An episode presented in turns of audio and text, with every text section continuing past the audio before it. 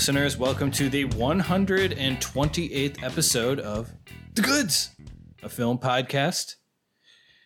Summer has just arrived. It is the beginning of June. We passed Memorial Day, and I think sweating out there somewhere is Brian. How we doing, Brian? Yes, I just took my shirt off. Dan likes to have these Zoom recordings with the camera on, but I said, nope, I'm going off cam. It's too hot in this room that I'm in. And, you know, technically we're not at the summer equinox yet, so... Actually, there is no summer equinox. Solstice. That's right. That's like the 24th or something? Yeah, around about the 21st. I think it shifts a day or so. Interesting. But I always remember it by the 21st, you know, winter 21st, December 21st. Right. For winter. But it varies a little bit. So we're about a week away from my 35th birthday.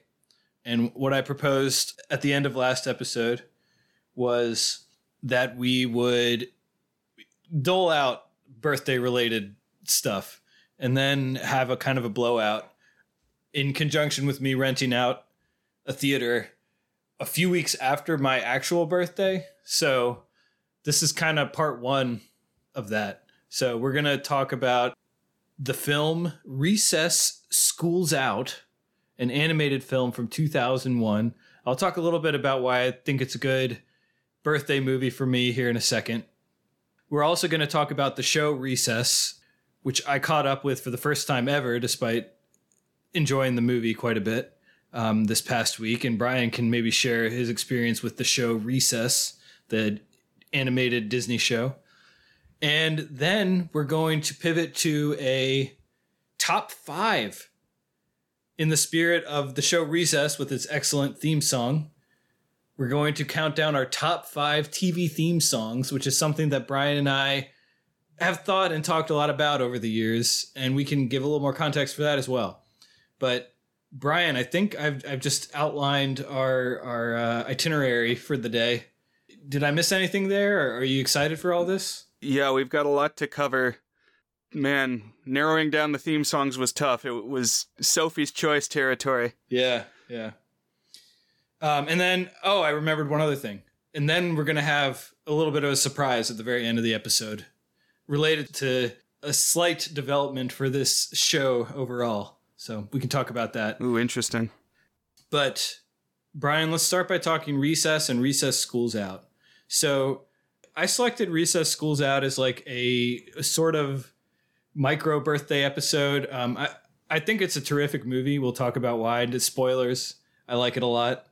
And the reason I think it works well as a birthday movie is because, first of all, it takes place right around the end of the school year, which is right around when my birthday always is. So it just feels in line with that. I think that's maybe why, or at least part of the reason why I really like movies and TV shows that deal with the end of the school year. That's just like an exciting time. I guess also the start of the school year. I also like those too. But I kind of teased last time that I have a whole bunch in that sort of subgenre that I could have picked. And this is one that I went with. And it deals with not just the end of a school year, but kind of built into that almost symbolically sort of a tribute to childhood and the kind of end of the innocence of childhood and looking into the adult world. And to me, that also feels in spirit with a birthday. Oh, that's really interesting. You know, that your birthday is at that time of year, which is the ending of the school year, which is, you know, an end of one thing and a beginning of another. Whereas my birthday is in January, which obviously aligns with the calendar, the Gregorian one, at least. That's when the year flips over. And obviously a very different season. So I associate different memories with birthday time. It's almost like, what do they say in Groundhog Day? It's going to be cold, it's going to be bleak, and it's going to last you the rest of your life. And whereas my disposition is much sunnier when it comes to birthdays. And maybe in general, I don't know, but yeah. Perhaps. Yeah, so as I mentioned, Recess: School's Out is tied to the Disney animated show that ran for 6 seasons that is called just Recess. And I saw this movie a lot when I was a kid, but I never actually watched the TV show. And I think it's a testament to the film, but also the show and how well developed its characters and its premises were, that it could just kind of toss you right into what is ostensibly a kind of a finale for the show. And still everything sort of sticks out of context. Right. Absolutely. And I'm in a flip-flop of you, Dan, kind of, in that I watched the TV show all the time. So I looked it up. It ran 1997 to 2001, and probably like 98 through 2000, I was watching it a lot.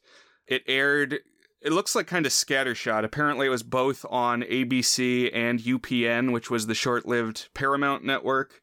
But I would watch it after school on ABC as part of their lineup called 1-2 TOO, which is confusing.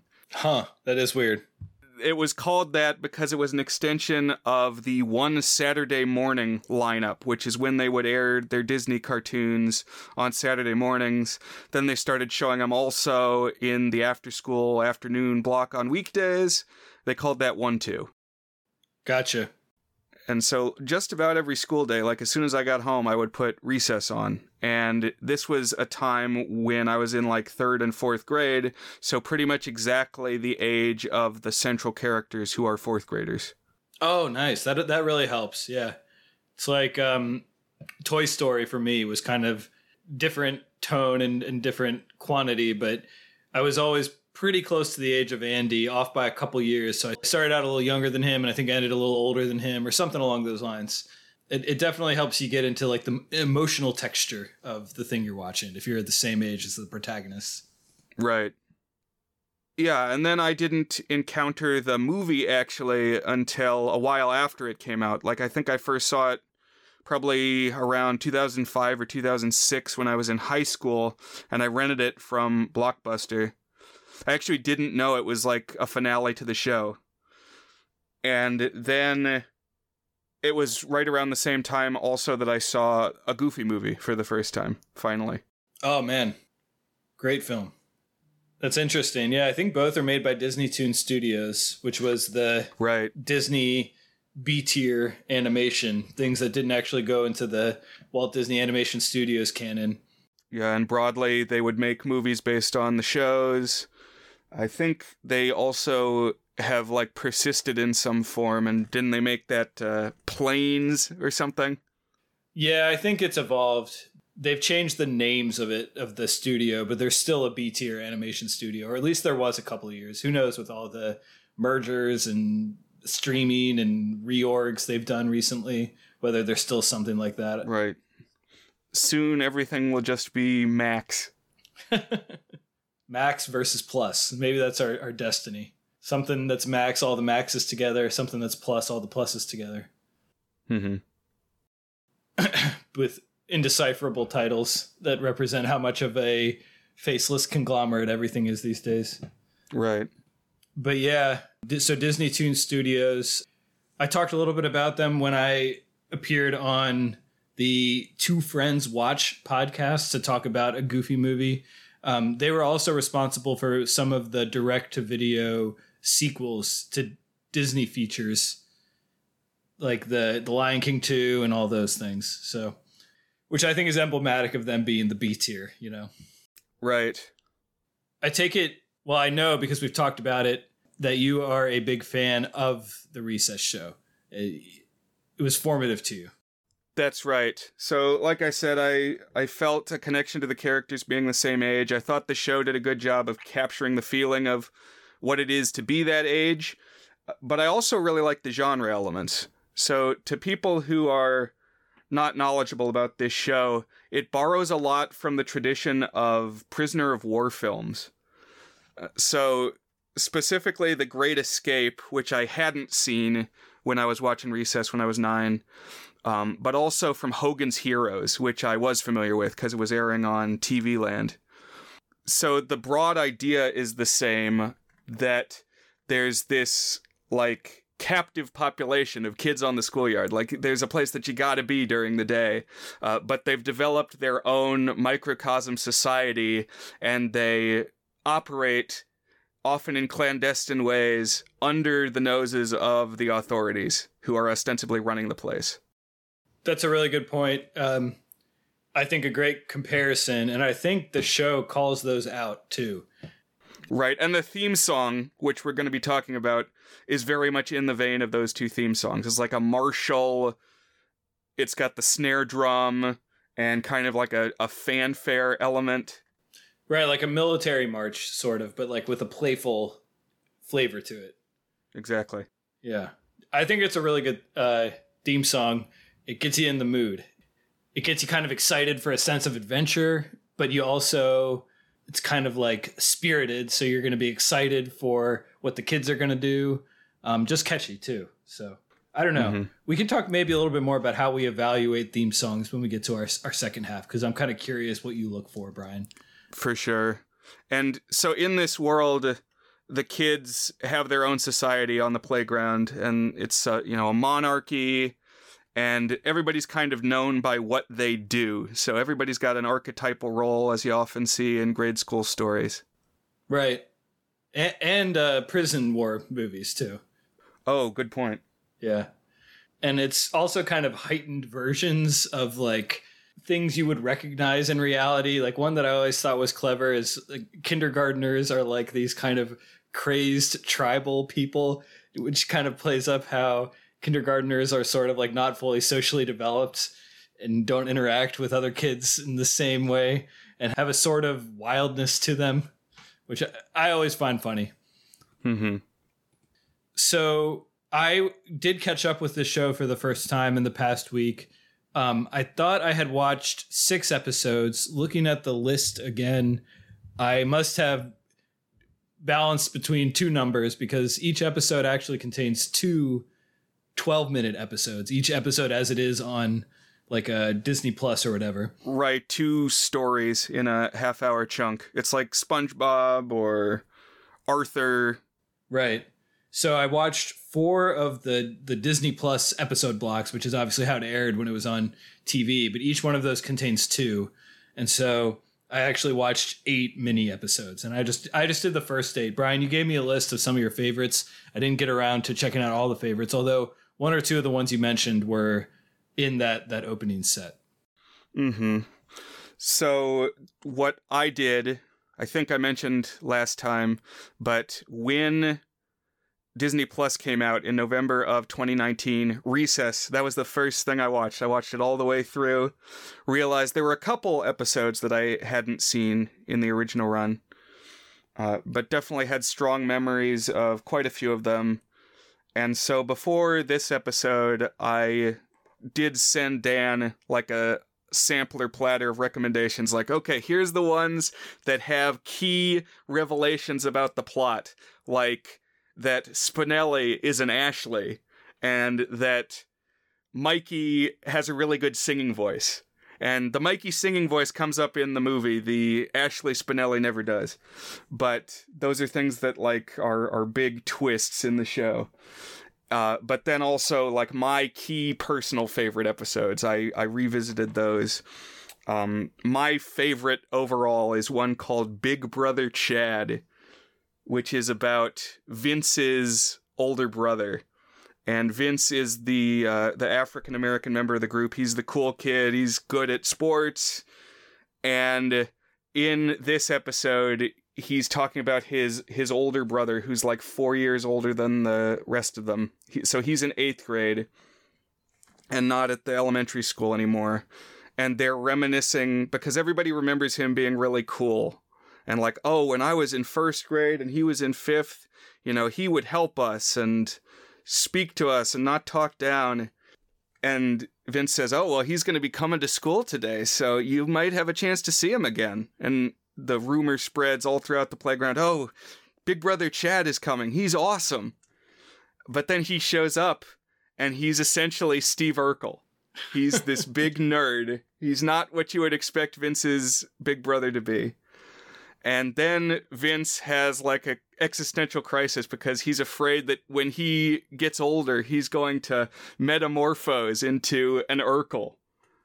And so he has like the Goofy Movie werewolf transformation terror dream about puberty's going to make him an Urkel.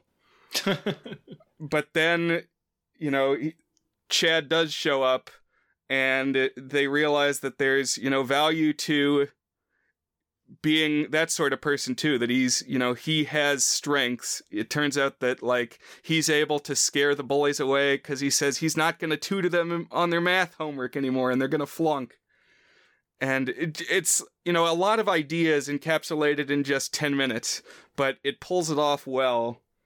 And the big takeaway is that Chad is, like, really comfortable with who he is. He knows he's a geek. He likes being a geek, and that he has his role to play too. Yeah. And one thing that I really liked about the ones that I watch is that each episode does a great job kind of merging some adventure story with some sort of genuine childhood insight or bit of character development that it's kind of has a moral, but, like, it doesn't really rub the moral in your face necessarily. It kind of elegantly flows with the adventure that you have. And it's actually interesting.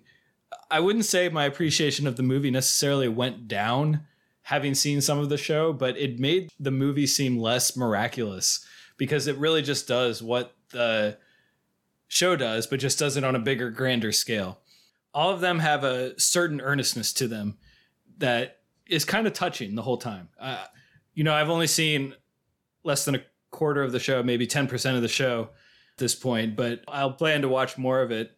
I'm not far from, if I keep going in chronological order, a couple of more of the ones you recommended, including my Big Brother Chad one, but just really impressed with the show overall. I mean, I think it really, it's the kind of show that if it didn't exist, I would really want it to exist. Like it's almost like if you took some of the tone of the Wonder Years, where, like, each episode he has to learn some truth that, but also kind of tinted through nostalgia. But instead of, like, this sort of heart tugging drama that kind of really strives to pierce into the kind of human condition and the teenage condition, it's really more of an adventure story. I also feel like it has kind of the same spirit in a way as a show that you know a little bit more about than I do, which is Ned's Declassified. I see that in some ways, you know, the idea of, like, the school society and that it veers into, like, zany territory, larger than life. Absolutely. I wouldn't be shocked if Recess was a major factor on the inspiration of Ned's Declassified School Survival Guide, a Nickelodeon show from the early to mid 2000s. A fantastic show. But it has a lot of the same stuff. It has the episode broken into two pieces. It has the sort of heightened reality. It's less of an adventure, and it's kind of more of a wacky sitcom type thing with, like, really wild stereotype characters and kind of Looney Tunes style shenanigans within the middle school sitcom framework. But yeah, it has some of the same things where characters fit a specific mold and kind of develop from there, but also, like, some genuine thoughts on the nature of childhood. So yeah, that's a very good comp too, I think. My second favorite Recess episode that I got to shout out is one called The Game. And this is one where it's about a trading card game that takes over the school. And so this, of course, was like 1998. So right when Pokemon was everywhere. And, you know, just disrupting the school day, that everybody was bringing Pokemon cards to school. And so everybody on the playground gets obsessed with this game called a Jimbo, and it, like, turns them into zombies. They don't want to do anything else. And it turns into, like, a horror movie. The TJ is the last holdout, and he's not an a Jimbo zombie yet. And, you know, they're saying, one of us, one of us. That's pretty funny. A great example, because it takes this genre thing, zombies, and applies it to this feeling of, like, being left out and kind of resisting the trends and stuff. Pretty cool. Right. They'll also throw in, like, classic film references that a kid would probably not get. Like, I was just watching one yesterday where there's a Battleship Potemkin reference with the staircase. Oh, man. And it's like, oh, wow. Okay. Yeah, there was a couple of those. I'm trying to think if I can remember what they were. I don't remember, but they pull in iconic quotes that might be the first time that kids ever hear those iconic quotes. Like, I didn't see I could have had class, could have been contender. But that's the kind of quote they would just throw into an episode. Something like that. Right. Or start of a beautiful friendship or something. Exactly. Yeah. And then when you go watch the movie, finally, when you're an adult, like, oh, hold on. You say, oh, that's that line from Recess. I've had a lot of that with The Simpsons throughout my life. Many, many things. Definitely. For me, it almost cheapens it a little bit. Like when there's a plot that's in The Simpsons. So the big one for me that I just learned about within the past year is Frank Grimes. Like, amazing episode of The Simpsons. One of my favorites. Then I learned that that character is ripped. It's a Michael Douglas role in a movie called, I think it's Falling Down. Oh, interesting. Like, they just lifted the character and made a Simpsons episode about him. Huh. That's, yeah. I guess there's a fine line between parody and ripoff to some extent. So here we go. So Recess School's Out takes place at 3rd Street School. That's the elementary school they all attend. Last day of school, despite the fact the show ran for 5 years and always took place in the same school year. It's kind of like if The Simpsons all of a sudden started having characters age and like seasons 30 something, whatever. Now, oh wait, hold on, Bart's in 5th grade all of a sudden, you know? Yeah, that's crazy. It's gone so far, so long with The Simpsons. Right. And yeah, the main protagonists, they're all in 4th grade, like you were saying, Brian. So around 8, 9, 10, maybe. Yeah, I would say 10. Yeah. 9 or 10. And it's the last day of school. They're up to some shenanigans at the expense of two of the kind of adults. I don't know if you call them antagonists. Some episodes they are, some episodes they kind of are more sympathetic. And that is the principal named Principal Prickly and the deputy principal named Mrs. Finster, Muriel Finster. I thought she was the teacher at first, and I forgot that they have a different teacher. So I was surprised when I was watching the show, and she's not actually the teacher. Yeah, they're in Miss Grotke's class. Yeah. And Miss Grotke's gimmick is she's like a radical feminist. And a hippie and stuff, right? Right. But yeah, Finster, I think she must have gotten promoted over the course of the show or something. Because I think she was, you know, the supervisor or whatever. She's always watching. She's like Roz on Monsters, Inc. Oh, yeah, yeah. Has a similar voice, too. Like kind of a raspy voice, talks like this. Exactly. So the crew is TJ. He's the leader. Vince, he's the jock and I guess the best friend of TJ, although they're all kind of a tight group. You have Mikey, he's the big sensitive singer. By the way, his singing voice is Robert Goulet, which I thought was pretty funny. Mm-hmm. Yeah, there's a whole episode where that talent gets revealed. He reveals that he can sing and he starts taking classes with this music tutor that he has a crush on, but she's, you know, a grown person and he's a child, and she's like, this can't be a thing, I'm an adult. And so it's very poignant, and then he sings Nobody Knows the Trouble I've Seen. And it's Robert Goulet. Yeah. We have Spinelli, so she's the small but feisty and dangerous tomboy of the group, and she's into wrestling, and she's voiced by Bobby Hill from King of the Hill. Wait, really? Pamela Adlon. I knew Pamela Adlon, but I forgot that she voiced Bobby Hill. That's pretty crazy. Now I can exactly hear it thinking about it. Like their two voices matching up. You have Gretchen. She's like the geeky genius girl, the big buck teeth. And then you have Gus, who in one of the first episodes, he moves in. So he's the new kid, and he's kind of a military brat, but he kind of has a very meek personality, in contradiction to the fact that his dad and his family are military and stuff. Right. So that's pretty much the pilot of the show, is him showing up. And so they've all got memories that he doesn't have. And so that is kind of, he's like the insert for us, you know? Yeah. Yeah. We're just introduced to this world. So the pilot actually, so the first episode is 2-parters. The first part is TJ getting locked in. It's basically setting up the prison escape template. He gets locked inside because his recess privileges are revoked for causing some sort of trouble.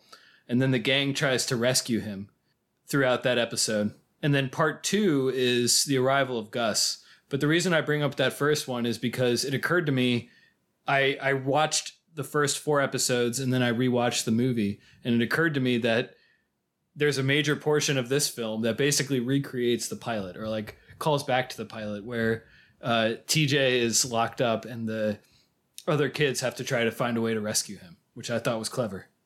Yeah. It's like poetry. They rhyme. It's going to be great. It's going to be great.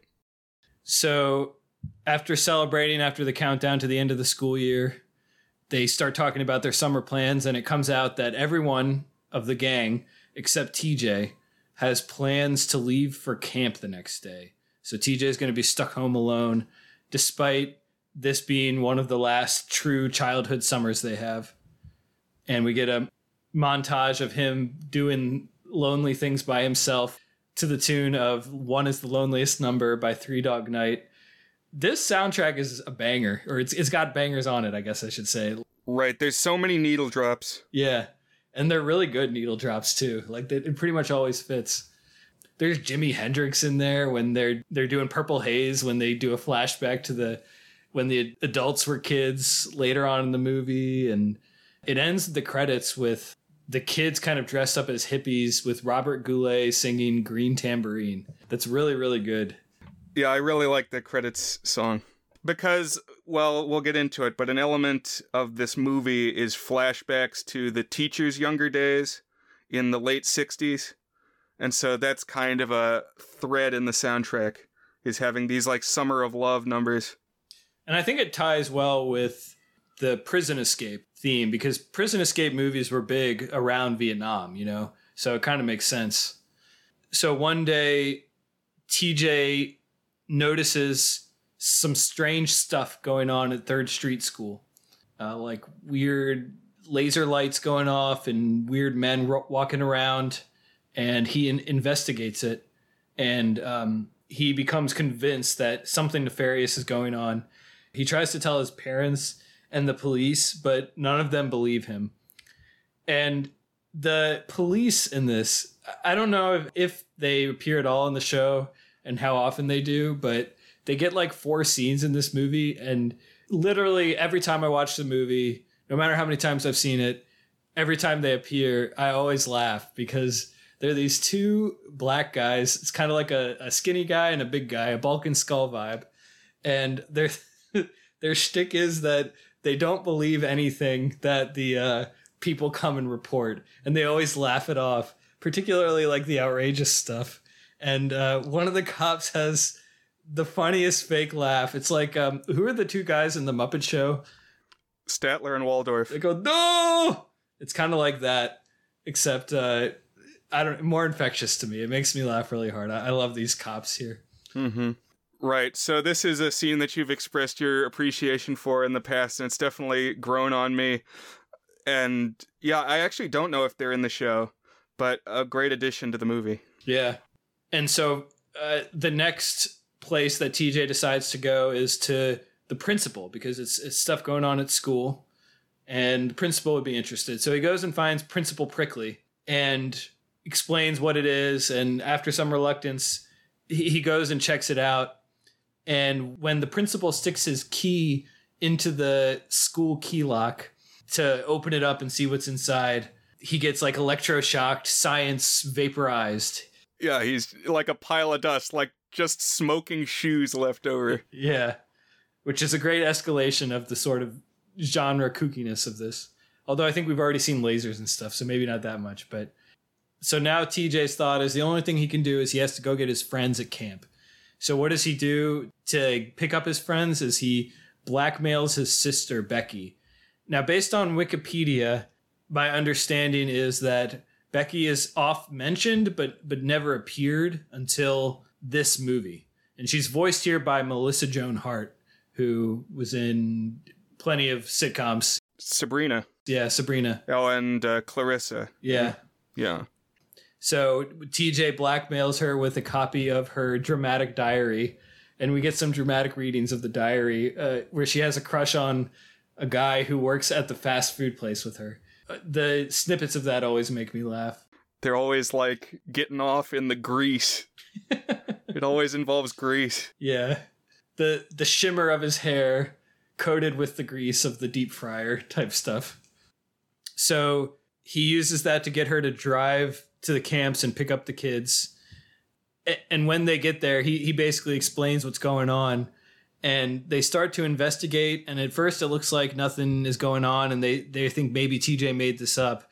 But then just as they're about to storm off and head back to camp, the giant laser comes out of the school roof and shoots up into the sky. And I always like the reveal of this. There's a lot of things in here that I've quoted frequently throughout my life, but TJ's kind of stammering, explaining that he didn't actually concoct this thing to get them back. And he's saying, you guys got to believe me. I. And then the laser comes out and he says, I. And just the cadence of that is something that I've said and thought in my head many times. So how did you first see this movie? Did you see it in theaters? No, I didn't. We got it on VHS. I don't know how or when we got it on VHS, but this is one of three movies or so that I fondly remember watching in a van VHS. So one thing that's come up every now and then on the show is that I'm the oldest of six. I have a lot of siblings. And if you do the math on that, that's eight people, including my parents. The large majority of minivans go up to seven. And so my parents got a Ford Econovan, a 12-person van. It has an extra row in the back, more than most minivans do. And they got a VHS and small TV screen installed when they bought the car. So on road trips, we would all watch it. And it had the grainiest sound, like the engine revving would like make it sound staticky and stuff. But we had a lot of fond memories of that. The movies that we watched most often there were Recess: School's Out, Monsters, Inc., and Shrek. And every now and then also Home Alone 2: Lost in New York, which is another movie I have a lot of fondness for that I could pick sometime for the pod. Oh, that would be good. I've actually never watched any of the Home Alones. Oh, man. Maybe we'll do that this winter. I'll pencil it in. That'll be good. So, on the topic of watching movies in cars, I never had a VHS set up. One time I went to camp in somebody's car who had a VHS player set up, and we watched Rescuers Down Under. But we did eventually have a DVD player in the van, and we would watch Super Size me and my brother. Oh, interesting. Yeah, I haven't seen Super Size Me. I get a little bit car sick, not that bad, but I feel like something that's about just gorging on food, which I also don't really like gross food challenges. I feel like that wouldn't be great for me. So now with everyone convinced that there is indeed a major conspiracy going on here at the school, they plot their next moves, which is basically an ongoing nighttime stakeout with Becky, the sister, basically driving the kids back and forth. It seems like a big imposition on her. I always thought that this was kind of mean-spirited against Becky. Like, they could have made it a little nicer somehow. Definitely. When I heard she's got to do it every day, it's like, no, that's impractical. Figure out a different way to do this. Yeah. We get some fun montages at the camp as part of it, though, but that's all right. And we also see them, as they're doing this, kind of reminiscing on how this is, we said at the beginning, one of their last summers, sort of an end of a childhood. And they fondly think of summers past, including when the sister, Becky, taught them all a song, John Jacob Jingleheimer Schmidt. And this is another one that always makes me smile because we get the Robert Goulet voice, the really deep, sonorous voice coming out of Mikey. Just very charming. So this scene bugs me a little bit. Really? Okay. Just because, like, it's got that very sentimental buildup. It's like, remember that song that we all sang that we bonded over? And then it's like the most inane song. I don't know. I feel like it should have a little more emotional oomph in this song. And then they're singing John Jacob Jingleheimer Schmidt. Interesting. Yeah. I guess I found some humor in the juxtaposition of it just being kind of a banal childhood song. Also with the Robert Goulet deep voice. But then them kind of happily singing it together. I can see what you're saying, though. If it was a little more poignant, it might work. Although it's fun to see them also happy to sing it, I guess. That's true. It's a good moment of conviviality. So that night during their stakeout, they notice more activity at the school and they sneak in and they find this sci-fi operation going on in there. We're finally learning what the the scheme is inside the school. This is where we get our full introduction to the villain, who we've kind of seen in the shadows. And it's a character named Dr. Philliam Benedict, who's kind of like a well-dressed Bond villain, basically. And he's voiced by James Woods, who you would recognize as the voice of Hades from Hercules. Right. Or a few other things. I mean, that's the big voice role, obviously. I just watched Videodrome by David Cronenberg. Oh, yeah. He's the star of that one. That's a really weird movie. Oh, nice. The interesting thing about the animation of this character is that he has piercing blue eyes. And like everybody else in the movie just has, you know, cartoon black pupils. They don't have distinct irises. Mm. So this guy has these vivid blue irises around his pupils, and it's a weird look. He looks like he's from a different show or something. It does make him seem kind of eerie. Yeah. We learn that his plot is the laser that we've been seeing is actually a tractor beam, which is a beam that can lift something and move it to another spot. But it's a giant tractor beam that's going to grab the moon and move it to a different trajectory, which will impact the ocean currents and effectively turn North America into a frozen wasteland, which would thereby end the biggest recess of all, summer vacation. And Benedict's whole thing is that kids shouldn't be playing. They should be learning so they can be productive adults, so they can raise test scores and stuff. And so this is kind of pushing back thematically and narratively against that idea. I like this plot for a supervillain to try and turn America into an Iceland. It's kind of hilariously corny and just like a goofy sci-fi thing. There's kind of some 50s sci-fi homage stuff in here, just in how cheesy some of it is. And it also doesn't stand up to like even a second's worth of scrutiny. Like, wow, what about all the farmers? And don't you think that maybe other people would notice that there's something going on with the moon? And yeah. I mean, he's very much presented as unhinged. Yeah. Like, and what I kind of liked this watch through was that all of the things that he blames on other people are just clearly his fault. Like, he holds these grudges that aren't really grounded in anything real. He exaggerates everything and blames other people. But the selection of this guy as the antagonist makes sense as a capper to the show, because it's kind of like, well, who would the villain be? How do you have someone who's an antagonist to recess as a concept? And it's like, yeah, even it's in the past, so he has a history as an educator, and they kind of give a backstory that he had previously been opposed just to recess, but now, yeah, he's going to eliminate summer entirely. And we get a bit of a backstory, a flashback where we see that he and Prickly and Finster were kind of all idealistic young adults in the hippie times. They say groovy, and they sit on beanbags, and they listen to Jimi Hendrix, and they have like the stereotypical hippie clothes. And Benedict is appointed the principal of the school, but Prickly, in sort of a juxtaposition, because he's kind of the naysayer. And he's kind of the stodgy old guy who wants everyone to behave correctly.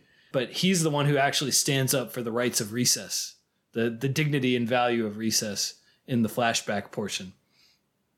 And so this kind of has a poignance to it, because now, you know, he kind of values childhood and wants kids to be able to enjoy that, even if he understands that his role is to kind of try and keep things on the straight and narrow, the correct kind of or path of order, I suppose. But he also has this kind of heart of gold connection to recess. I think it very well done and executed. I don't know enough about Prickly's character in the show to see if this stands up to it, but I really like it here. I think that's the best part of this movie, is how they humanize and deepen Prickly's character. And he gets some bonding with TJ, because during this investigation, TJ actually gets captured. So this is where we get the callback to the pilot, or the parallel of it, at least. So, you know, some of these same ideas get explored over the course of The Simpsons, which has been drawn out just endlessly, but it's like the Bart and Skinner dynamic a little bit. I mean, Bart is worse than TJ ever gets, but that idea that, you know, they're constant nemeses, but there are situations in which they see eye to eye. That's true. I think you're onto something. There's at least some episodes of The Simpsons. I mean, they've done every variation of every story at this point. So, yeah. But sometimes that is kind of true. We get flashes of humanity for Seymour Skinner. And so then we hit the climax of the film where the rest of the kids come up with this grand plan to both rescue TJ and halt Benedict's evil plan. And so sort of this climax, there's been like all sorts of various tropey genre villains and guards as part of the operation. There's ninjas for some reason, which endlessly amused me as a kid. Like, they even have a line, ninjas, why is it gotta be ninjas? Which I take to be a reference to Indiana Jones. Mm-hmm. What is it, snakes? Is that what he says it for?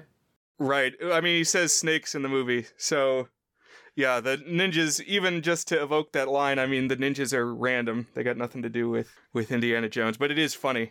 Yeah. I like it, that's a line of defense. Yeah.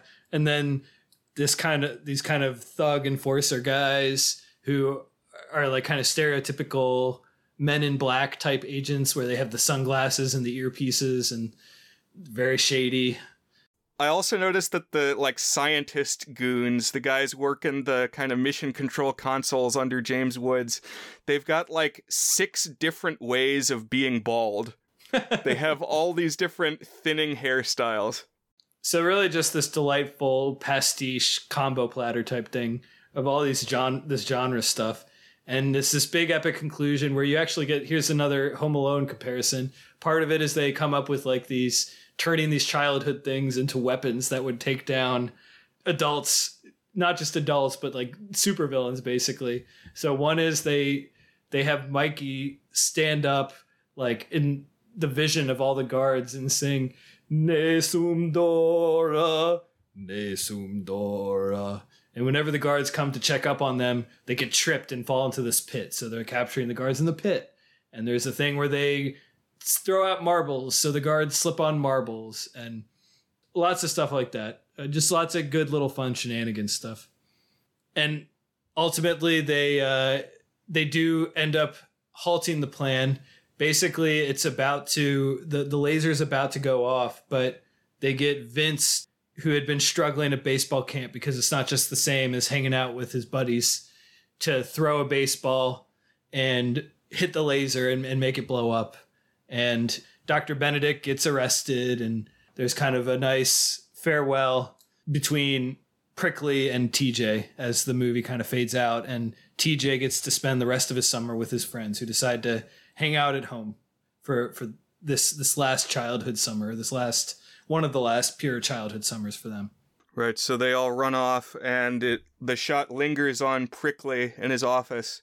And what does he take out? Is it like a peace medallion or some hippie token that he's like, he either puts it on or he's just holding it in his hand as he looks out the window at them running off for the summer. But it plays Let the Sunshine In. Yeah.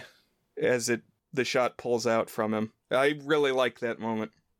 I just looked it up. It's like we had seen him when he was a young adult wearing a peace medallion on his neck. And so he pulls that out too. Yeah. So, but I agree. It's a really nice ending. And yeah, it kind of humanizes the principle and it almost brings it full circle. It's like the circle of life. You know, you're a kid and then you're a young adult and then you're an old adult. And all you have are kind of the fond memories of when you were younger.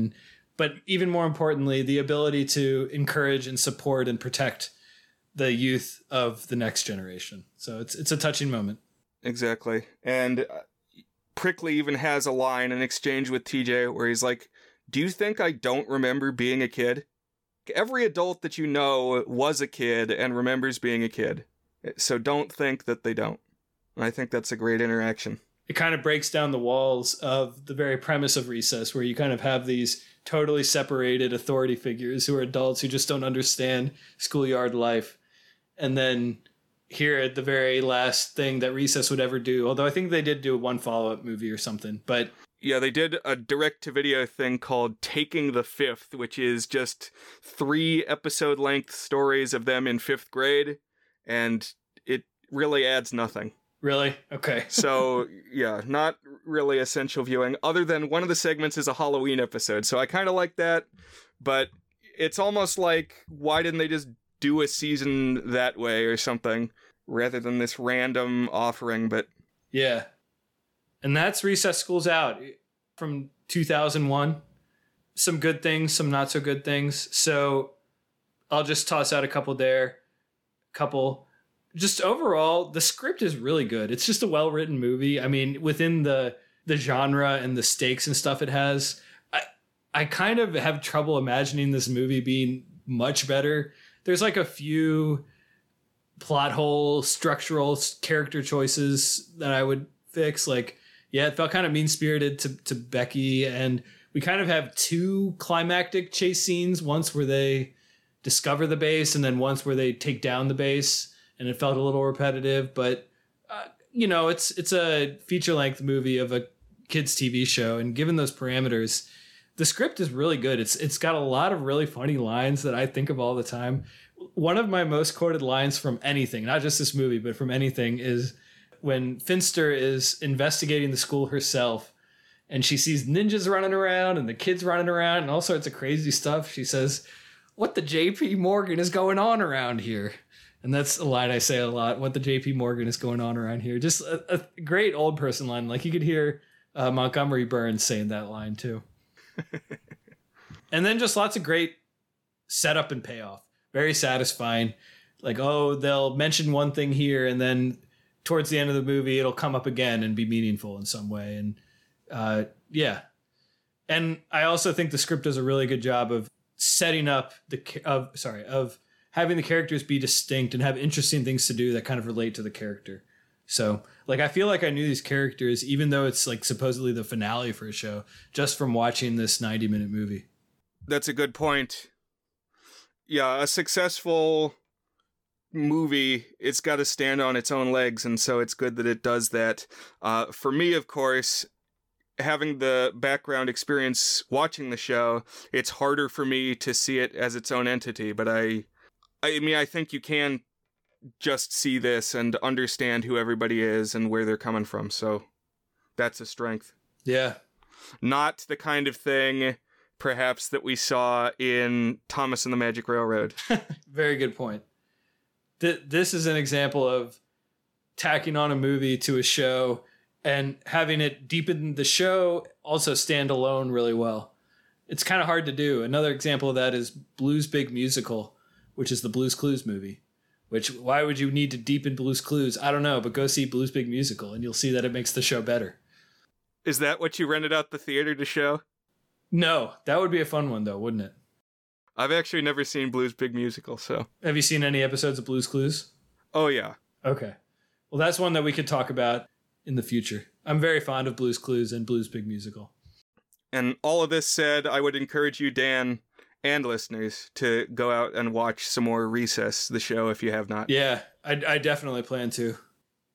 And then kind of already mentioned the other things I liked. I mean, just the blend of genre and sentimentality stuff. You got shenanigans and heartfelt, which is great. And the soundtrack, just... I'm going to pull up a list of songs because I want to shout out some of them. We got Dancing in the Street by Martha and the Vandellas, Born to Be Wild, Wipe Out, the surf rock song, Let the Sunshine In, you mentioned. So just lots of great late 60s, early 70s songs. I think those might be all late 60s. I'm not sure. Yeah. I really like the dancing in the street scene. It's like one of the big fight scenes. And I think that's when, I could be wrong, but when like word has spread and now all the ensemble cast has showed up. It's like all the buses from all the camps roll in. And so then everybody's involved in the big battle. Well, I thought that was at the... Or is that at the start? Is that at the start when it's summertime, right? Like when the kids count down and the bell rings and it's the end of the school year and everybody's in like a frenzy of celebration. It's a very cathartic moment. I think that's when they do Dancing in the Street. You're right. But that's a good moment, too. My favorite part of that is that, you know, the teachers come out into the halls and they're like, "Hey, stop running. What do you think this is?" And then they realize it's the last day of school, and then the teachers are jumping around and hugging each other. Great point. And in general, this movie does a really good job of having the adults be kind of wacky stereotypes, but also have some humanity to them. Like every adult seems by the end of this movie, other than the villain, I would say, as somewhat sympathetic and somewhat human. Right. Even Finster. But yeah, Brian, any other good things or not so good things you wanted to shout out? I'm pretty much ready to discuss Is It Good, Dan? Cool. And I'm hoping that your Is It Good will address kind of how you feel about this movie in the context of the show, too, because I'm kind of curious about that. So Is It Good is our signature section where we each give the movie a rating on our 8-point goodness scale, ranging from very not good, a 1 out of 8, to our masterpiece rating, toward a good, an 8 out of 8. Brian, is Recess: School's Out good? So it's a little difficult for me to consider it like as a standalone thing, because I just have so much love for the TV show. A while back, I was doing a blog series on Dan's website about my favorite shows, and I only got like not even a third of the way through writing all the entries I wanted to write. Like I wanted to do a top 66 titles, and I only got through like a little over 10, maybe 15. Anyway, the point is I have the master list of what I was gonna write, and Recess was in like the top 20 shows. I really think it's a great premise and executed really well, where it does have like that prison, or where it does have that prisoner of war genre aspect, and, you know, is fun for that reason, and delivers on all those tropes and beats, but is also just like a touching grade school story, and all the characters feel real, even despite, or maybe because of their archetypal nature. And, you know, the adults are funny as well as the kids. I always liked King Bob. We haven't name dropped King Bob yet, but the way that he rules. And then to see at the beginning of this movie that, oh, the new king is being crowned. That for me was the biggest indication that time was suddenly passing for the first time. So I think I would give the show an 8. Some really, really strong episodes and just a good series overall that if you haven't seen, you should see. I'm going to give a 6 to the movie. And so it's a good finale. I think it's very good. That's what we call our 6 out of 8. Like I said, it's just harder for me to see it as like an entity that exists as its own thing. Where are you at, Dan? Very nice. So I have actually already published a review of this on my website, thegoodsreviews.com. And my argument there, which I've kind of reiterated here, is that I kind of have a trouble imagining this being better than it is, given the input parameters, as both a standalone and what, you know, I hadn't seen the show when I wrote the review, but as a payoff of the premise of like kind of a long running childhood series that was all during the same school year, as kind of a farewell to that.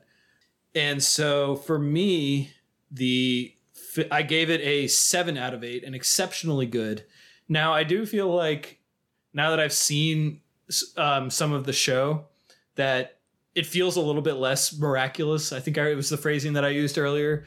Like, oh, this is just what the show does really well, and now I'm experiencing it, which, you know, maybe diminishes my thought on the movie specifically, just because now I see it as part of a bigger whole. So I'm right on the edge of the 6 and the 7. I feel like my nostalgia and my fondness is going to force me to pick a 7 for this, an exceptionally good. And I think if I were to rate the show as a whole from what I've seen, it would be an upper end 7, an exceptionally good as well.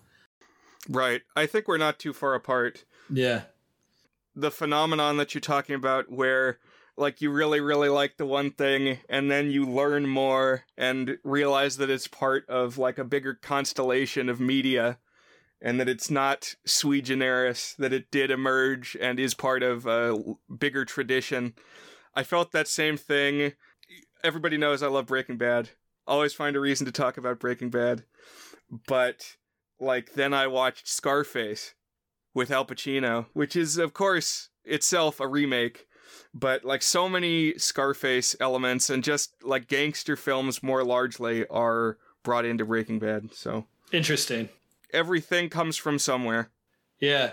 Didn't think we'd be comparing Recess to Scarface and Breaking Bad, but here we have it. With Brian, you can always count on a Breaking Bad pull-in.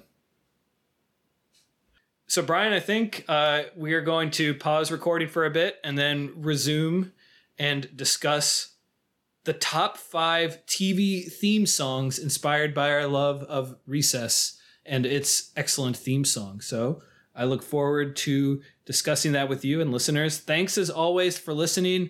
Tune in soon for the top 5 TV theme songs.